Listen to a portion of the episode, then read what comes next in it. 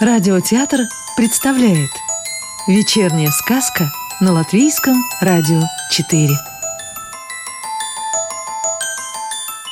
А сегодня слушаем продолжение сказки Мирдзе Клявы «Пестрое лето» Дедушка Крот недоволен собой. Кому не нравится запах ацетона, пусть не выходит сегодня на главную улицу поселка. Котенок Мик и бельчонок Фома – красят забор. «Эй, Мик, ты же совсем зеленый!» — кричит Фома, поглядев на Мика. «Мяу! Чудак, не говори глупостей. Я вовсе не собираюсь падать в обморок. Я тебе не ящерка Берта, которая терпит мяу только запах кофе и ландышевого одеколона. Я не о том. Твои бывшие синие джинсы стали зелеными, как забор. Мяу. Во время важного дела я на мелочи не обращаю внимания. И, между прочим, советую тебе посмотреть на самого себя. Мяу. Самоосмотр тут же прекратился, потому что представилось нечто более интересное. На дороге показался дедушка Крот – на голове у него сияла пожарная каска. Белая сорочка, полосатый галстук, темно-серый новый костюм, купленный всего шесть лет назад. Но главное — дедушкина улыбка. Она сияла ярче каски, ярче самого солнца. Мик и Фома от изумления даже забыли поздороваться. Дедушка Крот — бодро окликнул их. «Привет, мастера!» «Дедушка, ты куда?» Опомнившись, спросил Фома. «Я иду на перевыборы главного пожарного большого леса. Посмотрим, сколько голосов я нынче получу. Борьба будет жестокая. Многие метят в главные пожарные. Люблю хорошую схватку!» И дед с высоко поднятой головой, будто солдат на параде, зашагал к воротам. Красить Мику поначалу казалось совсем легкой работой. Что тут такого? Макнул кисть, мазнул, макнул, мазнул. Но через некоторое время Мик, отойдя к середине дороги, прищурил глаза и начал рассматривать покрашенную часть. Так он, прохаживаясь то в одну, то в другую сторону, изучал забор с четверть часа. Фома, заметив это, полюбопытствовал. «Мик, ты пытаешься красить на расстоянии одним усилием воли?» «Мяу! Чудак! Я проверяю свою работу. Картины надо рассматривать издалека, каждая покраска все равно, что живопись. Мяу. Только в том случае, если ее автор Мик. Котенок, немного рассердившись, начал энергично махать кистью. Уже было окрашено несколько звеньев забора. Мяу! Надо бы отдохнуть. Котенок Мик – повернулся к воротам, чтобы посмотреть, поднялось ли солнце до макушек больших дубов.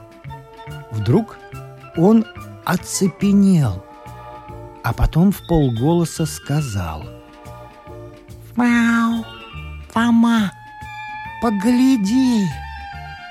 Возвращался дедушка Крот. Он шел с непокрытой головой, а каску бессильно тащил за ремешок. Ноги, загребая мелкие камушки, волочились по земле.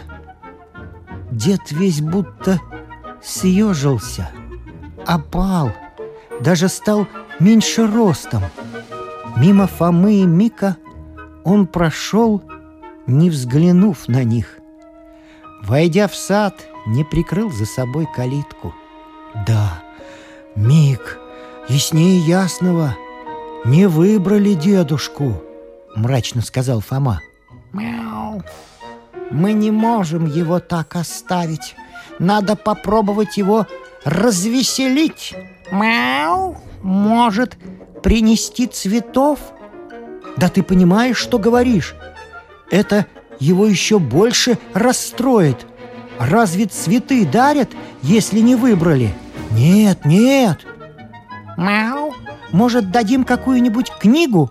Он уснет за чтением и забудет горе. Мяу. Не годится. Дедушка до того огорчен, что и от чтения не уснет. Единственное, что может поднять ему настроение, это запах жареного мяса.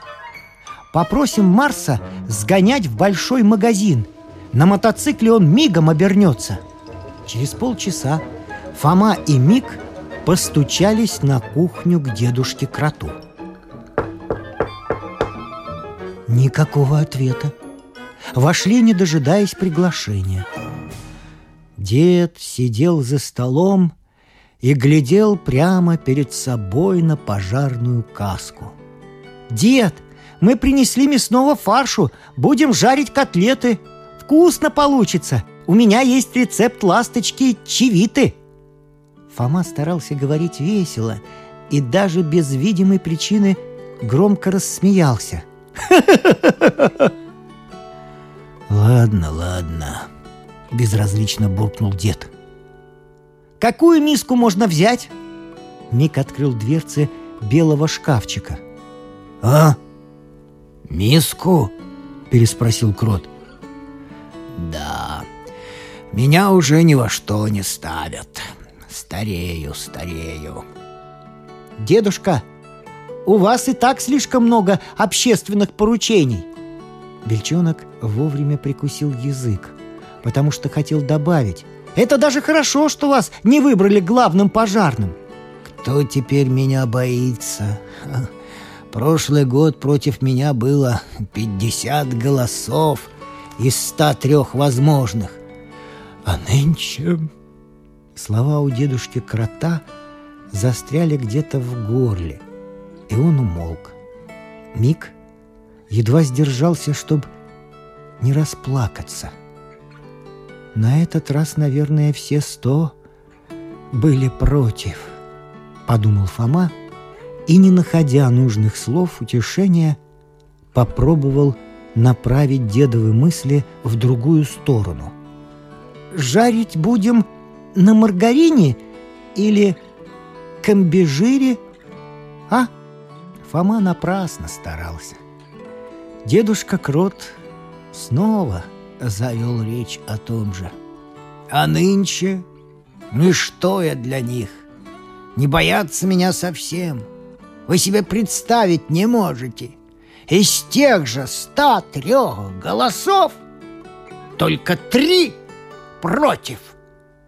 Где же сама борьба? И это называется собрание? Ой, ничего не остается больше, как заняться котлетами.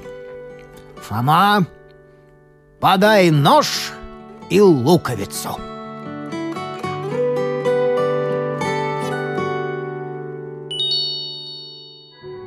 Сказку читал актер Рижского русского театра имени Чехова Вадим Гроссман. Доброго вечера и до новой встречи в понедельник –